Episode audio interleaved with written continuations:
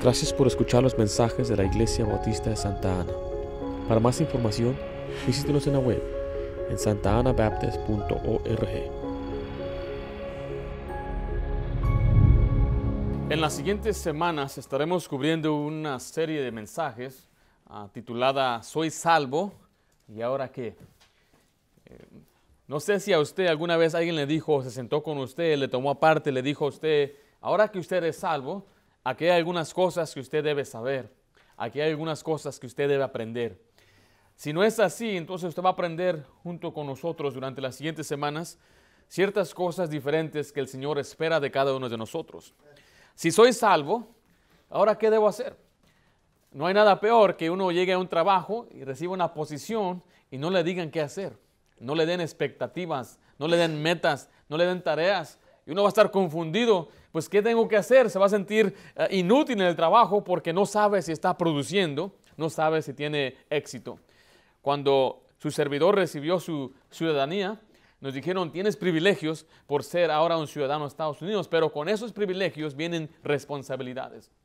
Y, ahí empezaron a decirnos algunas de las responsabilidades, algunos de nuestros derechos y algunos también de nuestros lujos, pero también nos dicen, tienen que tomar en serio este asunto de ser ciudadano.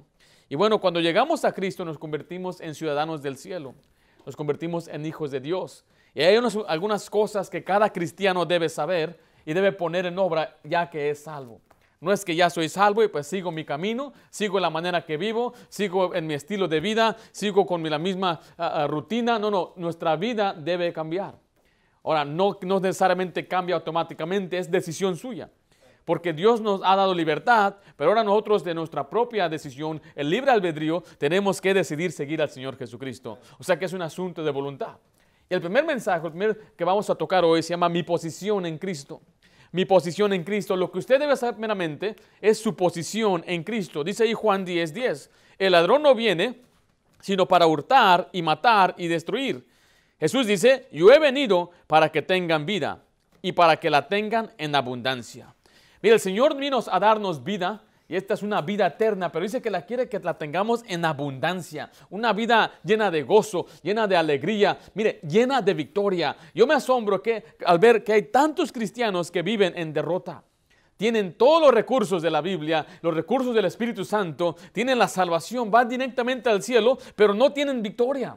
No pueden vivir en victoria sobre el pecado, sobre la maldad, sobre el, desánimo, sobre la ansiedad. Están como una, esos ah, ah, juegos mecánicos de la montaña rusa. Un día están arriba y otro día están abajo. Otro día están arriba y otro día están abajo. ¿Por qué no podemos mantener un caminar diario en el Señor? yo creo que una de ellas es porque meramente no entendemos la posición que tenemos en Cristo. Cristo nos da la victoria, dice la Biblia, y es más, cantamos al Señor que victoria en Cristo. Vaya conmigo a Juan capítulo 3, versículo 14, donde nos dice claramente que Cristo vino a darnos vida eterna. Dice ahí el versículo 14 de esta manera, y como Moisés levantó la serpiente en el desierto, así es necesario que el Hijo del Hombre sea levantado. Hemos hablado de esta historia, que solamente lo que uno tenía que hacer en los tiempos de Moisés es mirar hacia la serpiente, será salvo. Esa es la, es la analogía que el Señor usa aquí, dice el versículo 15, para que todo aquel que en Él cree no se pierda, mas tenga vida eterna. Y dice, dice, porque de tal manera amó Dios al mundo, que ha dado a su Hijo unigénito, para que todo aquel que en él cree no se pierda, mas tenga vida eterna. Vaya conmigo a 1 Corintios capítulo 15, donde nos dice la Biblia que Dios nos da la victoria sobre la misma muerte. Usted y yo no debemos temer a la muerte. No tenemos que tener miedo porque el Señor nos ha dado una vida eterna. Él vino a darnos vida eterna. Dice ahí en 1 Corintios 15, versículo 55, de esta manera. ¿Dónde está, oh muerte, tu aguijón? ¿Dónde, oh sepulcro, tu victoria? Ya que el aguijón de la muerte es el pecado y el poder de pecado la ley. Mire, más gracias sean dadas a Dios que nos da, ¿qué cosa? La victoria por medio de nuestro Señor Jesucristo. El Señor nos da la victoria de la muerte, del infierno, del pecado. El Señor nos ha salvado. Cuando usted cree en Cristo y recibe a Jesús como su Salvador, usted también recibe el regalo de la vida eterna. Así lo dice en Juan 6:23. Disculpe, Romanos 6:23. Romanos 6:23 dice de esta manera, porque la paga del pecado es muerte. Mire, más la dádiva, el don, el regalo de Dios es vida eterna en Cristo Jesús, Señor nuestro. Cuando uno cree en el Señor Jesucristo, Dios nos otorga, nos da ese regalo de la vida eterna. Vaya conmigo ahora a Juan 17.3, donde nos dice que, es, que la vida eterna es tener una comunión personal con el Señor, es tener finalmente una relación. Esa relación es de padre a hijo. No estamos hablando relación que como en, el sentido de amistad. Dice Juan 17.3, porque muchos confunden tener una relación con Cristo, es que estoy caminando con Cristo, por eso soy salvo. No, no, no se trata de eso. La relación se trata que ahora que soy salvo, Él es mi Padre, yo soy su Hijo, esa es la relación bíblica. Dice ahí en Juan 17.3, y esta es la vida eterna, que te conozcan a ti, el único Dios verdadero, y a Jesucristo, a quienes has enviado. Note que es que tienen que conocer. No solamente es creer que Él es su existencia, sino es conocerlo como Salvador. Cristo murió por usted, pagó por sus pecados y le dio vida eterna. La vida eterna significa pasar a la eternidad en la gloria celestial, en la misma presencia de Dios. Note lo que dice Juan 6:40. Juan 6:40.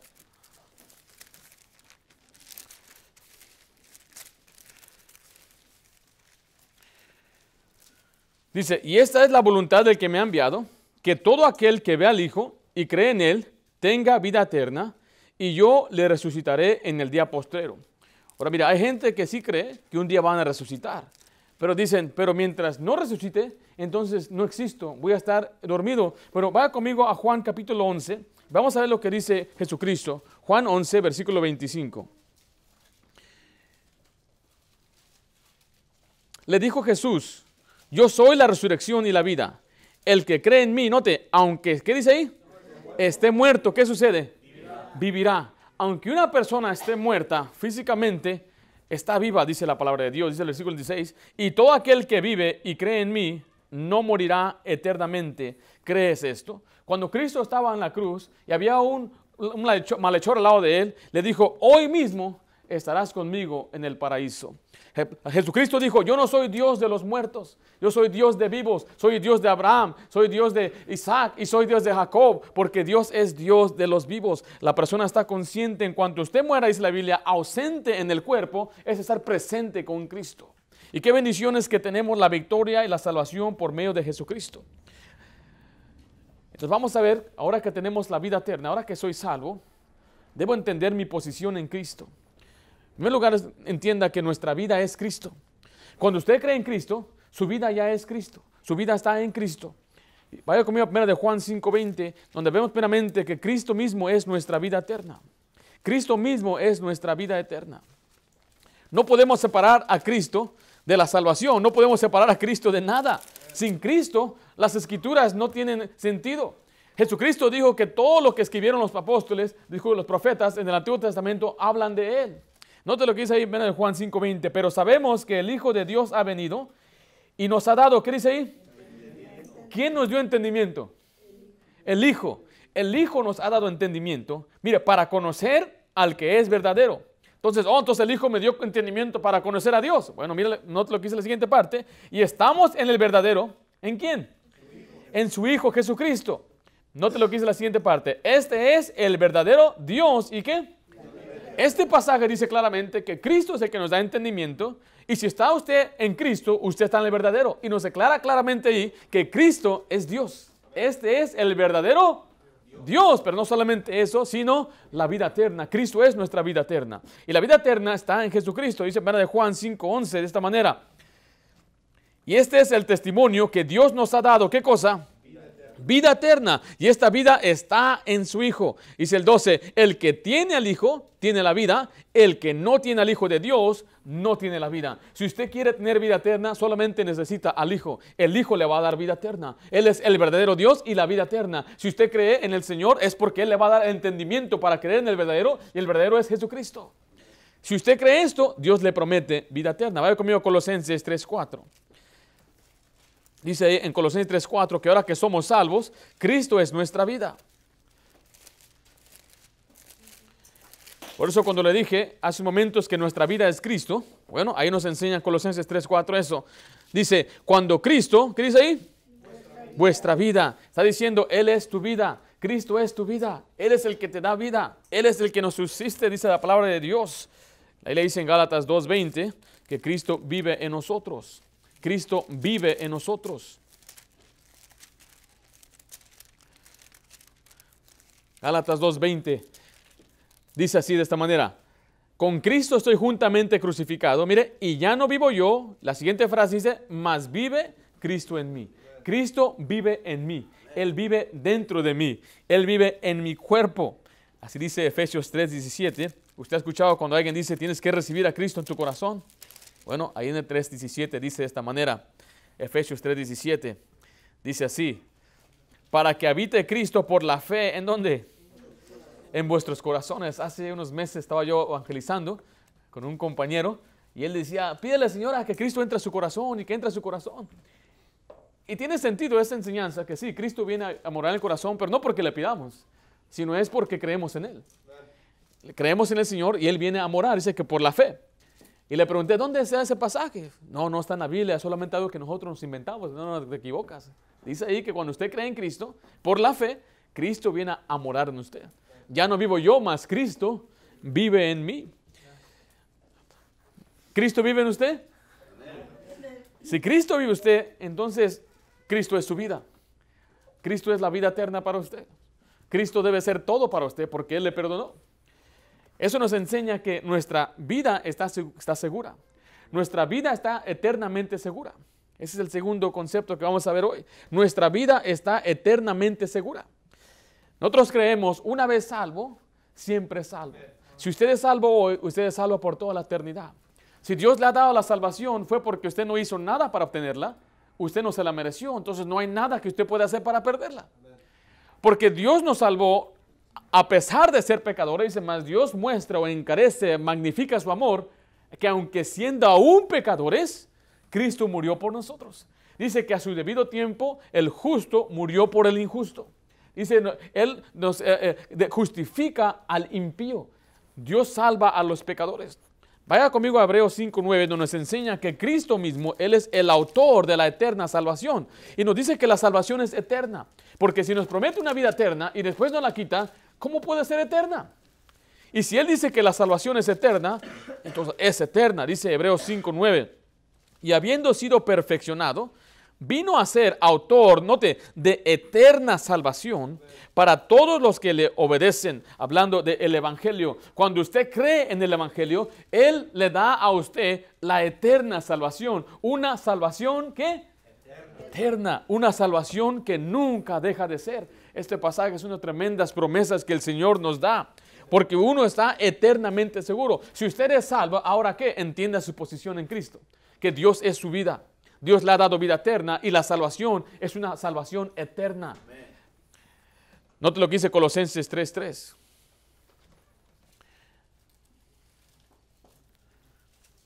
Dice la Biblia ahí que nuestra vida está escondida en Cristo. Cuando habla escondida no está diciendo que no la podemos ver o está oculta, sino que está diciendo que está guardada en Cristo. Dice Colosenses 3:3, porque habéis muerto, mire, y vuestra vida está escondida con quién? Con Cristo en Dios. Hay gente que tiene algunas joyas preciosas. Ahí en el banco teníamos una bóveda y la gente iba y pagaba para que le dieran una caja pequeña dentro de la bóveda. Y le dábamos una llave y nosotros teníamos la otra llave. Siempre que venía un cliente tenía que registrar que venía. Íbamos con el cliente y le abríamos y e, esa persona sacaba su cajita y se metía al lugar privado. ¿Quién sabe qué tenían ahí? Algunos quieren esconder sus cosas. Hablando de que las quieren guardar en un lugar a salvo. Dice, ¿qué lugar más a salvo? Una bóveda, un banco. Esas puertas que usted ve en el banco, si alguien quiere eh, abrirla o quiere forzarla, es imposible. Tienen que usar una broca muy larga y muy grande y tarda 10 horas para poder llegar al otro lado. Cuando nos íbamos la noche anterior teníamos que poner unas, unos relojes especiales era de seis horas, ocho horas, dependiendo a qué hora cerramos. Mirábamos, faltan ocho horas, vamos a ponerle siete horas y media. Durante ese tiempo no se puede abrir ni con, ni con el, ah, el código, ¿cómo se llama? ni con la contraseña, nada de eso. Tenían que esperar a que el tiempo se acabara y después podíamos abrirla. Y me decían, si alguien quiere abrirla, tiene unos, sensores y unas alarmas, y va a tardar 10 horas. Entonces, en cuanto venga la policía, ¿qué? En 15 minutos, 10 minutos, es muy tarde. Por eso la gente va y esconde sus cosas preciosas en un lugar como el banco y están dispuestos a pagar 50 dólares al mes. Usted puede almacenar aquí al cruzar la calle por 50, por 100, 150 al mes y puede un cuarto grande, pero ellos miran por una cajita chiquita. Ahí meten ahí sus cosas. Tal vez tienen sus pasaportes, documentos importantes, algunos tal algunos collares, dinero, pistolas, quién sabe lo que están escondiendo ahí. No sabíamos. Una vez empezó a oler bien feo, alguien dejó su sándwich adentro de la caja mientras estaba ahí. Pero mire, ahí le dice ahí que nuestra vida está escondida con Cristo, en Dios. O sea que nuestra vida está guardada con Cristo en Dios. Nadie la puede buscar, Satanás no puede encontrar nuestra vida porque está guardada en Cristo. No hay nadie que la pueda, nos pueda separar del amor de Cristo. Ahí le dice que uno es guardado de una forma segura durante todo el tiempo y la eternidad. Vaya conmigo a Primera de Pedro, capítulo 1. Primera de Pedro 1. Dice del 3 al 5. Bendito el Dios y Padre de nuestro Señor Jesucristo, que según su grande misericordia nos hizo renacer para una esperanza viva por la resurrección de Jesucristo de los muertos. Este pasaje dio ahorita mucha doctrina. Dice que uno, eh, eh, según su misericordia, nos hace renacer, es un nacimiento nuevo. Dice 4, para una herencia incorruptible, incontaminada e inmarcesible, reservada en los cielos para vosotros. Recuerde que hay gente que guarda sus cosas, pero dice, no, nosotros tenemos una herencia incorruptible, incontaminada en los cielos y está reservada, dice el 5, que sois, ¿qué cosa dice?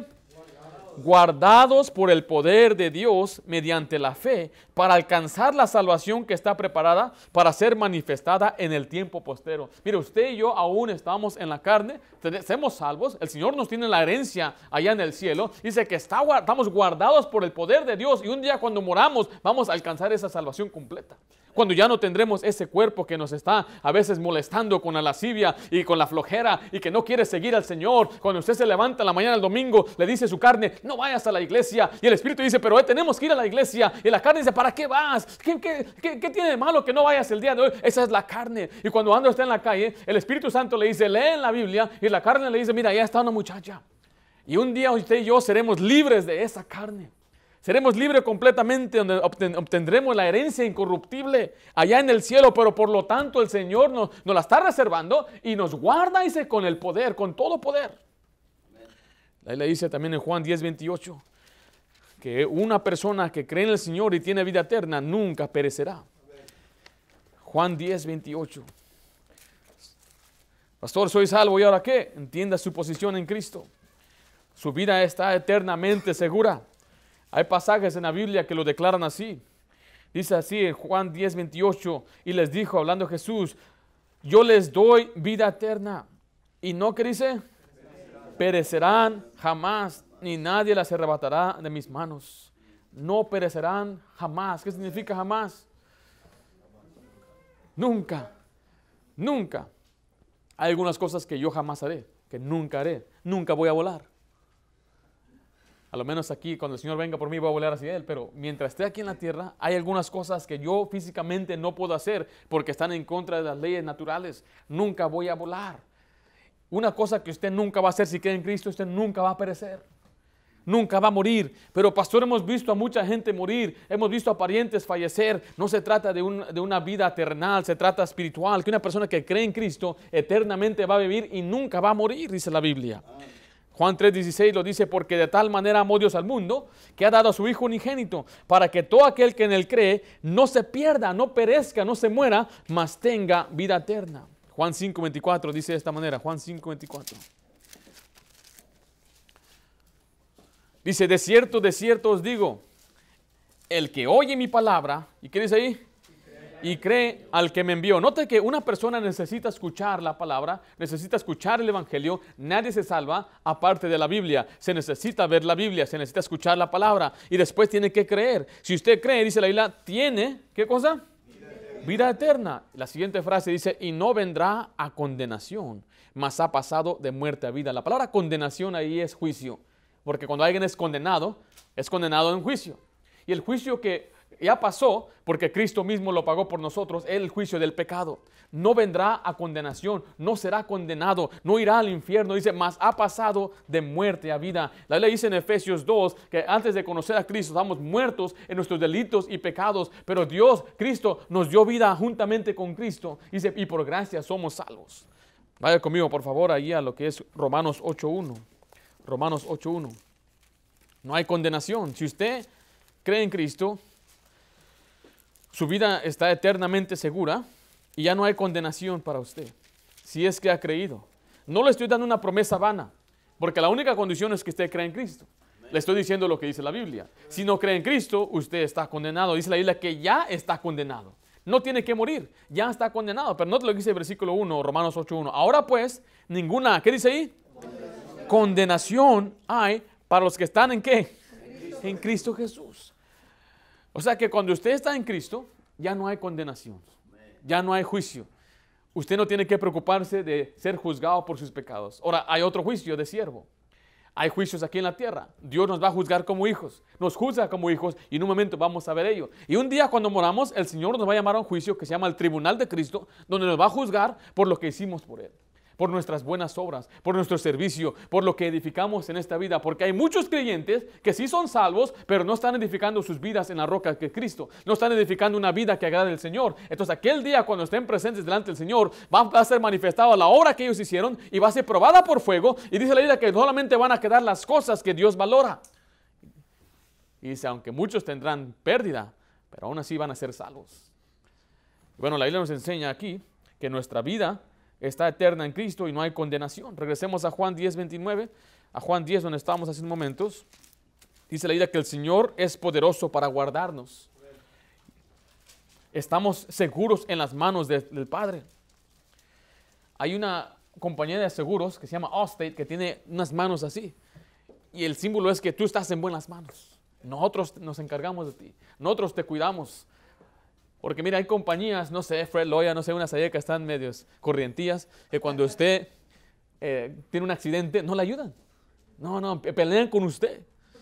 Cuando me robaron mi carro, el agente me empezó a sospechar a mí. Y dije, ¿por qué me anda sospechando a mí?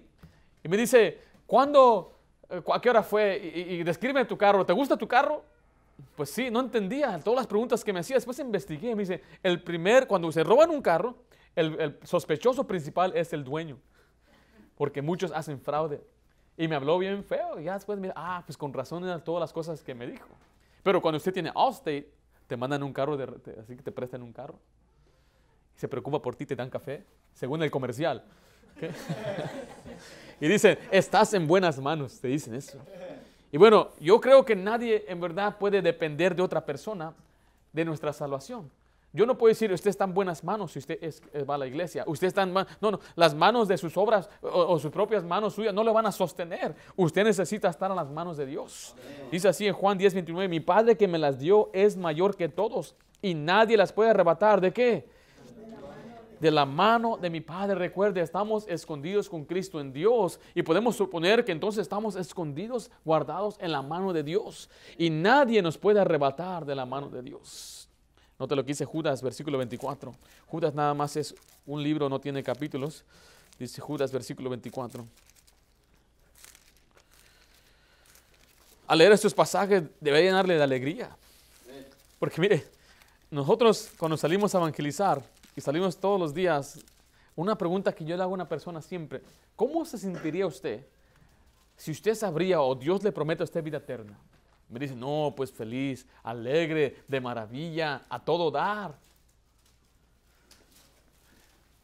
con mucha paz. Y nosotros que sí la tenemos, a veces nos hace falta volver a estos pasajes y recordar y refrescar y calentar nuestros corazones al saber que estamos guardados por Dios. Dios nos hizo todo. Dice versículo 24, y aquel que es poderoso, ¿para qué? Para guardaros sin caída y presentaros sin mancha delante de su gloria con alegría. Va a ver, va a ver. Naomi, come here. Come here, please. Tú vas a participar. Vas a predicar ahorita. Esta es mi niña, ¿qué? Una de mis niñas. Oh. ¿Eh? Hace, hace unos, unos años, cuando estaba apenas mi, bebé, creo que era Keren, tenía unos meses, era mi bebé. Y estaba caminando y yo tenía aquí mi tableta. Iba caminando y que me tropiezo. Y ahí al momento una decisión. ¿A quién suelto? La tableta que costaba más de 400 dólares o la niña que se puede levantar, se recupera. Y en ese momento solté mi tableta y agarré a mi niña. y se cayó. Y bueno, la agarré, la levanté, la llevé al carro, la senté en su asiento y cuando abrí la tableta se quebró todo el vidrio así. Por años así lo tuve. Y siempre pensaba, cuando ese, ese vidrio quebrado, ese fue el día que salió a la vida de Keren. Mire, el Señor es poderoso. Dice que, no que nos guarda sin qué? Sin caída. El Señor nunca nos va a dejar caer. Usted puede fallar, pero el Señor no, Él siempre lo guarda a usted. Donde quiera que, que esté, esté, en su vida mientras esté aquí, el Señor le va a guardar sin caída. Él no lo deja que usted se caiga. Porque Él es poderoso. Si depende de su salvación de usted, ya caímos. Cada día caemos. Cada día le fallamos a Dios.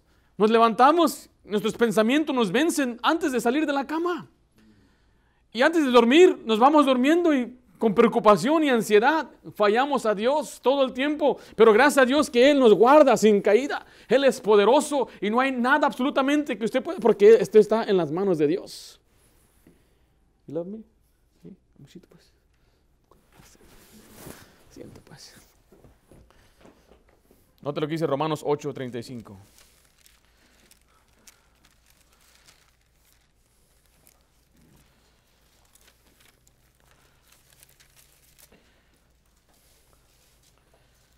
Si usted es salvo, debe entender que su salvación está eternamente segura y guardada en Cristo. Dice Romanos 8, 35 al 39. ¿Quién nos separará del amor de Cristo? O sea, ¿hay algo que nos puede separar de Cristo, de Dios, cuando llegamos a Él? Tribulación o angustia, o persecución, o hambre, o desnudez, o peligros, o espada. Como está escrito, por causa de ti somos muertos todo el tiempo somos contados como ovejas del matadero. Antes en todas estas cosas somos más que vencedores por medio de aquel que nos amó. Por lo cual estoy seguro, mire, que ni la muerte, ni la vida, ni ángeles, ni principados, ni protestades, ni lo presente, ni lo porvenir, ni lo alto, ni lo profundo, ni ninguna otra cosa creada nos podrá separar del amor de Dios, que es en Cristo Jesús, Señor nuestro. Ni aun la muerte nos puede separar de Cristo. Cuando usted llega a morir, usted está en la presencia de Dios. Nada nos puede separar del amor del Señor. Si usted está en Cristo, usted ya no, usted ya no va a enfrentar condenación. Si usted está escondido en Cristo, si usted está en la mano de Dios, no va a perecer. Usted pasó de muerte a vida y no vuelve a morir. Porque si uno vuelve a morir, entonces tiene que pasar de muerte a vida cada vez. Otra vez tengo que pasar. No, no, no. Cuando Dios le da vida eterna, es una salvación eterna y Él es el autor de ello. Entonces, pastor, ahora que soy salvo, Ahora qué? Entienda su posición en Cristo. Entienda, como dijimos, que nuestra vida es Cristo. Entienda que nuestra vida está eternamente segura. Y por último, entienda que su vida le pertenece a Cristo. Su vida ahora le pertenece a Cristo. Y aquí es donde viene el lado práctico de nuestra enseñanza. Ahorita vimos antes algo en cuanto a nuestra fe. Esto quiere decir que ahora que le pertenezco a Cristo, quiere decir que hay responsabilidades. Y aquí es el lado donde tal vez muchos creyentes no quieren aceptar o no quieren creer o a algunos les va a dar claridad. Porque dicen, pero pastor, se me hace muy fácil solamente creer, sí, pero solamente creer para ser salvo, pero ahora que somos salvos hay responsabilidades. Pastor, yo llegué a Cristo por fe, no me pidió nada. Por ahora, ¿por qué tengo que vivir para Él? Porque este le pertenece a Él. Ya le pertenece a Él. Y si ahora le pertenece a Él, vamos a ver lo que dice ahí ven a Corintios 6, 19. En primer lugar dice que nuestro cuerpo es templo o morada del Espíritu Santo. El cuerpo es morada del Espíritu Santo. 1 Corintios 6, 19. ¿O ignoráis que vuestro cuerpo es el templo del Espíritu Santo, el cual está en vosotros, el cual tenéis de Dios, y al final dice, y que no sois vuestros? El cuerpo suyo, el que usted ahorita anda, no es suyo en verdad, es de Dios. Sus manos, sus brazos, su cabeza, su cuerpo completo le pertenece a Dios. O sea que usted debe hacer con su cuerpo lo que Dios quiere. Usted debe vivir su vida de la manera que Dios quiere y tratar su propio cuerpo porque, como Dios quiere porque no es suyo. Dice que le pertenecemos a Dios. Ya no es suyo. Yo ya no soy mío. Mi vida no es mía. Es de Dios. Mi propósito ahora es glorificar a Dios en toda mi vida. Vaya conmigo a 1 Corintios 6:20. Ah, disculpe, primera, uh, ¿dónde estamos? 1 ah. Corintios, ¿cuál es hermano? 6:20. Vamos a ir a Lucas 9:23. Bueno, si era el 20, regresemos ahí al 20, por favor. Disculpe, hermanos. Dice ahí de nuevo en 1 Corintios 6, 20. Dice, porque habéis sido comprados por precio. Después dice, ¿qué cosa? Glorificad pues a Dios en vuestro cuerpo. Entonces tenemos que glorificar a Dios, tenemos que darle gloria, que todo lo que hagamos es para darle la gloria a Él. Ahora si vayamos a Lucas 9, 23.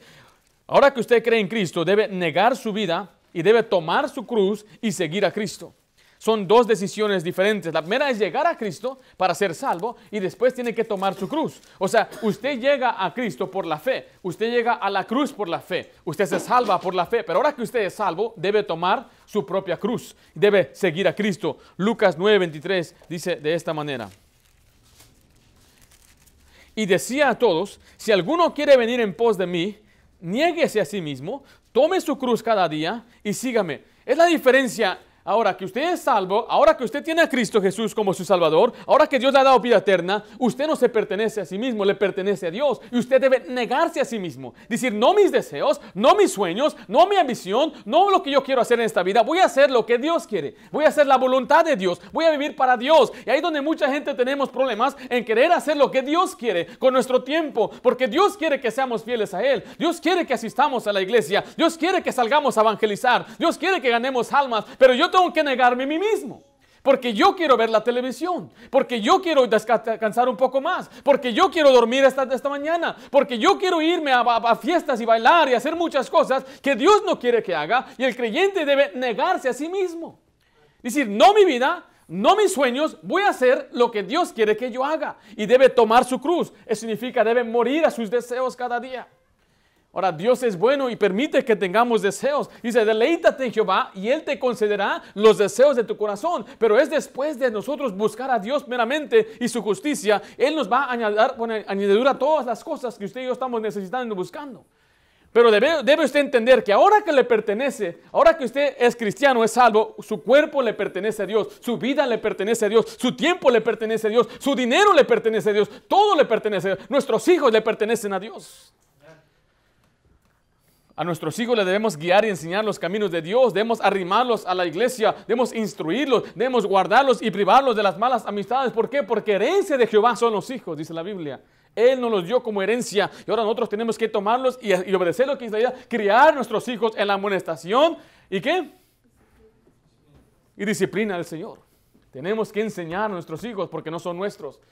Usted debe glorificar a Dios en su trabajo. Hágalo mejor. ¿Por qué? No, pues mis patrones son, son de esta manera o, o, no me cae bien. Usted trabaje para Dios, agradando a Dios y no al hombre. Voy a dar un buen trabajo porque aquí Dios me está viendo. Voy a trabajar aquí como que si Dios fuera el patrón, como que si Dios viviera aquí, como que si era la casa de Dios, como que voy a pintar la casa de Dios, como que voy a cortar la grama de Dios, porque es todo para glorificar a Dios. Haga tiempo para las cosas de Dios. Siga al Señor Jesucristo. Dice ahí el versículo 24, en Lucas igualmente 9:24. Si usted quiere vivir una vida abundante, usted debe perder su, vida por amor a Cristo. Dice, porque todo aquel que quiera salvar su vida, esto no está hablando de salvación, está hablando de una vida abundante, una vida que vale la pena. Dice la perderá. Y todo el que pierda su vida por causa de mí, ¿esta qué? Hay gente que vive para sí mismo el día de hoy y se están gozando en lo que se puede decir el gozo terrenal, pero el día vendrá cuando le van a dar cuentas a Dios, especialmente son cristianos, ellos van a perder todo. No van a tener nada, no van a tener nada que ofrecer al Señor en la siguiente vida, allá en la gloria eterna con el Señor. Vaya conmigo a 1 Corintios 15, 31. Usted debe morir cada día. El creyente debe levantarse y decir, no es mi vida. Yo no voy a vivir mi vida como yo quiero. Voy a hacer lo que Dios quiere. Pastor, si ahora si soy salvo, ¿ahora qué? Niegue su vida. Niéguese usted mismo. Diga a su cuerpo, vamos a hacer lo que Dios quiere. Su vida le pertenece a Dios. Dice 1 Corintios 15, 31. Os aseguro, hermanos, por la gloria que de vosotros tengo en nuestro Señor Jesucristo. ¿Qué dice la siguiente parte? Que cada día muero. Está diciendo, yo muero todos los días, cada mañana me levanto y no es Pablo el que vive, no soy yo, es Cristo el que vive en mí. Voy a hacer lo que Dios quiere que yo haga, voy a actuar como Dios quiere que yo actúe, voy a vivir mi vida como Dios quiere que yo viva mi vida. Vaya conmigo Romanos 12.1. Esto implica presentar nuestro cuerpo como un sacrificio vivo. En el Antiguo Testamento se ofrecían sacrificios para Dios, sacrificios de paz, sacrificios de pecados de ignorancia, pero mire, cuando Cristo vino, Él fue nuestro último sacrificio y Dios ya no quiere sacrificios de muerte, sino ahora quiere un sacrificio vivo. Dice así Romanos 12.1. Así que hermanos, os ruego, mire, por la misericordia de Dios, que presentéis vuestros cuerpos en sacrificio vivo, santo, agradable a Dios, que es vuestro culto racional. Dice, por la misericordia de Dios, por lo que Dios hizo por ti, debes tú vivir una vida que le agrade a Dios, una vida que es un sacrificio completamente entregado a Dios, santo y agradable a Dios. El joven debe vivir para Cristo también. Young people are to live for Christ aunque seas pequeño, debes presentar tu cuerpo como un sacrificio vivo. Pero pastor, I'm just a kid. Yo solamente soy un chavo. Cuando conviene eres chavo. Ya, yo soy grande, preste las llaves. Para, eso sí eres grande, para manejar, pero cuando dice, mira, tira la basura, estoy chavo, estoy chiquito. El joven puede vivir para Dios. Dice la Biblia, y el joven Samuel ministraba en el templo. La Biblia nos habla mucho de jovencitos y niños. Había un rey de ocho años que empezó a buscar a Jehová los niños también deben buscar a Dios. Debemos presentar nuestro cuerpo un sacrificio vivo, sacrificar nuestro cuerpo para servir al Señor. Ahí conmigo Mateo 6, 24. Si usted llegó a Cristo, usted ya no puede servir a dos señores. No puede tener dos patrones. Solamente Dios. Pastor, ni mi esposa puede ser mi patrona. Dice así Mateo 6:24, ninguno puede servir a dos señores, porque aborrecerá al uno y amará al otro, o estimará al uno y menospreciará al otro. No podéis servir a Dios. ¿Y a qué? A las riquezas. Tal vez antes de conocer al Señor, buscaba las riquezas y el dinero y quería simplemente ganar más y tener más, pero cuando llega a Cristo, la vida ya no es suya. Usted ya no debe buscar lo material. La ley dice, poner la mira en las cosas de arriba. Usted debe preocuparse por las cosas espirituales. Por eso debe ser una prioridad estar en la casa de Dios encima de tener que ir a buscar trabajo. ¿Por qué? Porque el Señor le va a bendecir. Eso es lo que significa eh, no tener dos señores. Pastor, soy salvo y ahora qué? Recuerde, su vida le pertenece a Cristo. No nos pertenecemos a nosotros mismos. No podemos servir a dos señores.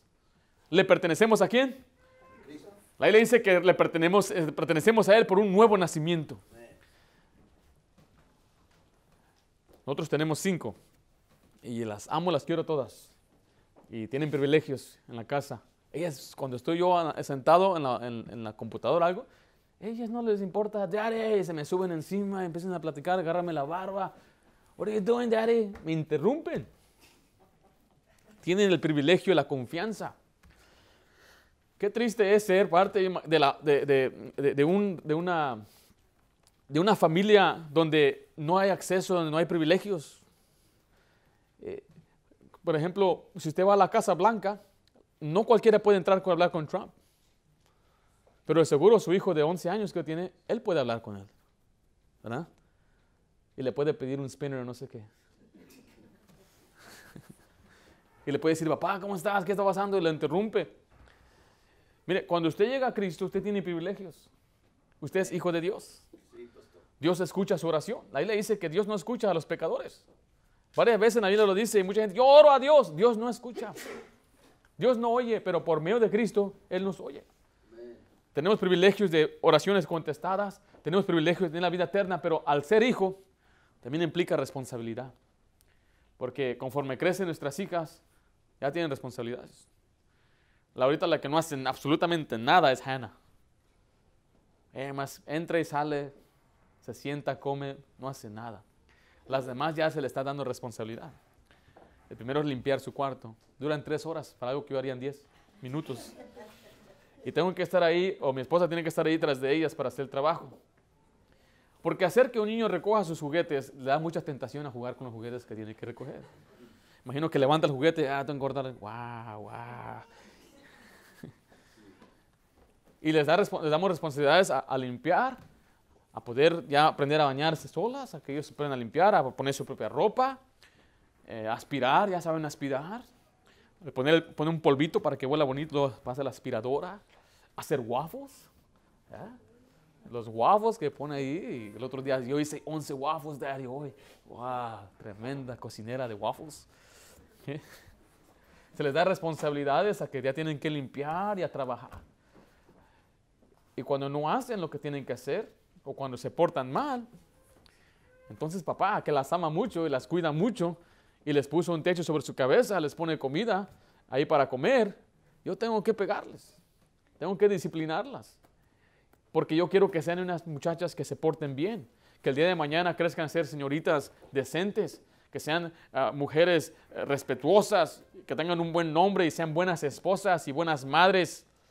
Pero para que ellos lleguen a hacer eso, tengo que instruir y después tengo que, que corregir cuando desobedecen. Ahora, esta analogía que le estoy compartiendo de mis hijas es la analogía que Dios nos da a nosotros. Él nos recibe como hijos. En ninguna parte nos dice que nos destituye como hijos. Es más, cuando da un ejemplo de hijo, habla de uno que se llama el hijo pródigo aunque él gastó todo y se alejó y se fue lejos de su padre, su padre lo recibió otra vez. Y así es nuestro Padre, por eso dice, acercaos a mí, a Dios, y Él se acercará a vosotros. El que se aleja es uno, no Dios. Pero mientras tanto, Dios va a tener que llevarnos al barbecho. Es lo que dice en Hebreos capítulo 12. Si va conmigo, por favor, Hebreos capítulo 12. Y es lo que muchos no entienden. Porque mire, sí, Dios nos salva, nos da vida eterna, nos liberta, pero la Biblia dice que no usemos nuestra libertad como ocasión de la carne, ni como pretexto para el pecado. ¿Por qué? Porque tenemos a un Padre. Y aquí usa la palabra de Dios, una palabra muy fuerte, usa la palabra bastardo. Un bastardo es, uno que no tiene papá, o uno que fue criado y no hubo quien le llamara la atención. Por eso nos dicen, nosotros no somos bastardos, tenemos a un Padre. Dice ahí en el versículo 6 de esta manera, capítulo 2, versículo 6. Porque el Señor al que ama, ¿qué dice ahí? Disciplina. Y azota a todo el que recibe por hijo. Dice el 5, y habéis ya olvidado la exhortación que como a hijos os dirige diciendo, Hijo mío, no menosprecies la disciplina del Señor, ni desmayes cuando eres, ¿qué dice? Reprendido por Él. Dios nos reprende, nos disciplina, nos azota. ¿Qué significa azotar? Es una palabra muy fuerte. Es azotar. Ahí te va. Es un azote fuerte. Dice el versículo 7, si soportáis la disciplina, Dios os trata como a hijos. Porque ¿quién es aquel a quien el Padre qué? No disciplina. Dice, pero si os dejan sin disciplina, del cual todos han sido participantes, entonces sois bastardos y no hijos. O sea, está diciendo que si alguien no es disciplinado, eh, es porque no tiene un padre que lo esté disciplinando, pero nosotros sí tenemos a un padre que nos discipline. Dice el versículo 9, por otra parte, tuvimos a nuestros padres terrenales que nos disciplinaban y los respetábamos, lo que debe decir ahí, porque no, ¿por qué no obedeceremos mucho mejor al Padre de los Espíritus y viviremos? Ahora, ¿quién de ustedes, sus papás, lo disciplinaban? Le daban sus chicotazos, algunos decían, con reata, pastor. Y otro decía, no, con, ah, con, con, el, con el que se le da el caballo, pastor, con ese me, me daban. Y algunos dicen, no, mi papá, puras patadas. Yo digo, ¿usted ama a su papá? Oh, sí, qué bueno que me dio esa ratiza, la necesitaba. Y estamos agradecidos por nuestros papás que nos pegaban. Tal vez nuestros papás nos pegaban, como dice el pasaje, algunos de ellos, dice el versículo 10, y aquellos ciertamente por pocos días nos disciplinaban, como ellos qué?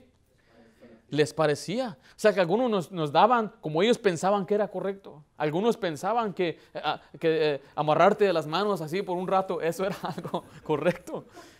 Y algunos pensaban que tengo que darle esas reatizas, o, algunos lo hacían de una manera que parece abusiva, físicamente hablando. Pero dice que ellos lo hacían aún eh, porque les parecía correcto. Y yo pienso en las veces que mis papás a mí me disciplinaban. Yo les he dicho a ustedes, a mí me disciplinaban todos los días. Todos los días había justicia en mi hogar. Siempre. Y a veces doble porque mamá me pegaba y después deja que venga tu papá. Oh, no. Y cuando venía papá, si todo estaba bien, corríamos, papá, papá, ya llegó papá. Nos brincábamos, ¿qué nos trajiste? Él trabajaba en el, correo y, tenía una bolsa grande así y siempre traía ligas, me gustaban las ligas y las empezamos a aventar. Y a veces traía sodas, la gente le daba sodas y ahí no sé, el que llegaba agarraba la soda primero. Y siempre eran sodas que a mi papá no le gustaba, grape, ah, chasta. eh, esas sodas que nadie quería, esa es la que agarrábamos. Pero era soda, soda. Pero cuando nos portábamos mal, nos escondíamos de papá. Ahí venía, se oía la camioneta, ahí llegó, oh no, oh no. Íbamos al cuarto, nos hacíamos que estábamos haciendo la tarea. Nos inventábamos tarea. Porque sabíamos que ya venía papá. Y dice la Biblia que Dios mismo, Él nos azota. Dice el versículo 11 para terminar. En verdad que, disculpe, del 10, aquellos ciertamente por pocos días nos disciplinaban como a ellos les parecía. Pero este, hablando de Dios, para lo que es provechoso, para que participemos de su santidad. Dios quiere que seamos santos y llevamos una vida santa. Y cuando no lo hacemos, entonces Él tiene que llevarnos al barbecho. Y tiene que disciplinarnos y tiene que azotarnos. Pastor, ¿cómo nos azota? ¿Cómo nos castiga el Señor? Nada más te vea muchos ejemplos en la Biblia. Nos trae aflicción, nos trae dolor. La Biblia dice que lo que más tememos, eso nos va a venir. Si usted teme más perder a sus hijos, eso es lo que nos va a pasar. Si usted teme más perder su trabajo, eso es lo que le va a mandar. Dice después que cuando estemos en nuestra ruina llorando, dice la Biblia que Él se va a reír de nosotros. O sea, el juicio de Dios es fuerte y duro para sus hijos. No crea que ya todo está bien. Y claro, si usted se arrepiente de lo que hizo y usted vuelve a sus caminos de Dios, Dios le va a restaurar. Pero recuerde, todo lo que el hombre sembrare, eso va a cosechar. Por eso le digo a usted, usted ya es salvo, ¿y ahora qué? Su vida no le pertenece a usted. Su vida le pertenece a Dios. Usted debe agradar a Dios. Y si no lo hace, Dios le va a azotar. Dios le va a tener que castigar. Y le digo a usted, todo lo que mi papá hizo conmigo fue para que yo mejorara, fuera un buen hombre.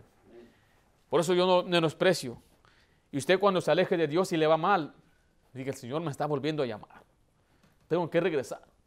Porque si no, usted ve que el, castigo más pesado, más fuerte en la Biblia, yo para mí sería la pérdida de mis hijos. Y la otra será la misma muerte. Dice la Biblia que hay pecado de muerte por el cual no se debe pedir. ¿Cuál es el pecado de muerte, pastor? Siempre que la Biblia dice que uno merece morir por tales pecados, ese es el pecado de muerte. Usted guárdese. La Biblia dice que el que cometiera adulterio, ese debe morir. La Biblia dice que el que hiera a su madre o a su padre debe morir. El que maldiga a su padre o a su madre debe morir. Hay muchos pecados en la Biblia muy graves a los ojos de Dios y usted y yo tenemos que guardarnos porque Dios va a venir a justiciarnos, va a venir a castigarnos. No podemos decir, ya soy salvo y yo voy a hacer lo que yo quiera. Sí, una vez salvo, siempre salvo, pero cuando ya eres salvo, eres hijo. Y si eres hijo, debes obedecer. Y si no obedeces, Dios va a venir y te va a castigar y va a apretar y apretar y apretar hasta que no aguantes. Y hay muchos cristianos desesperados, amargados, ahí en la tristeza. ¿Por qué? Porque perdieron todo el gozo de ser cristiano. Vino el castigo, vino el juicio a su vida. Un día va a venir el juicio. Por eso, hermano, que cuídese usted mejor. Viva una vida que le agrade a Dios para que reciba las bendiciones y privilegios de un hijo y no los castigos de un hijo. Ahora soy salvo, pastor. ¿Y ahora qué? Recuerde que su vida está en Cristo. Su vida está eternamente segura. Y ahora le pertenece a Cristo, lo cual quiere decir que tiene una gran responsabilidad de Cristo. Y las siguientes semanas estaremos cubriendo otros aspectos de nuestra nueva vida en el Señor. ¿Qué debemos hacer? Soy salvo y ahora qué, pastor? Bueno, vamos a seguir hacia adelante la próxima semana. Vamos a orar.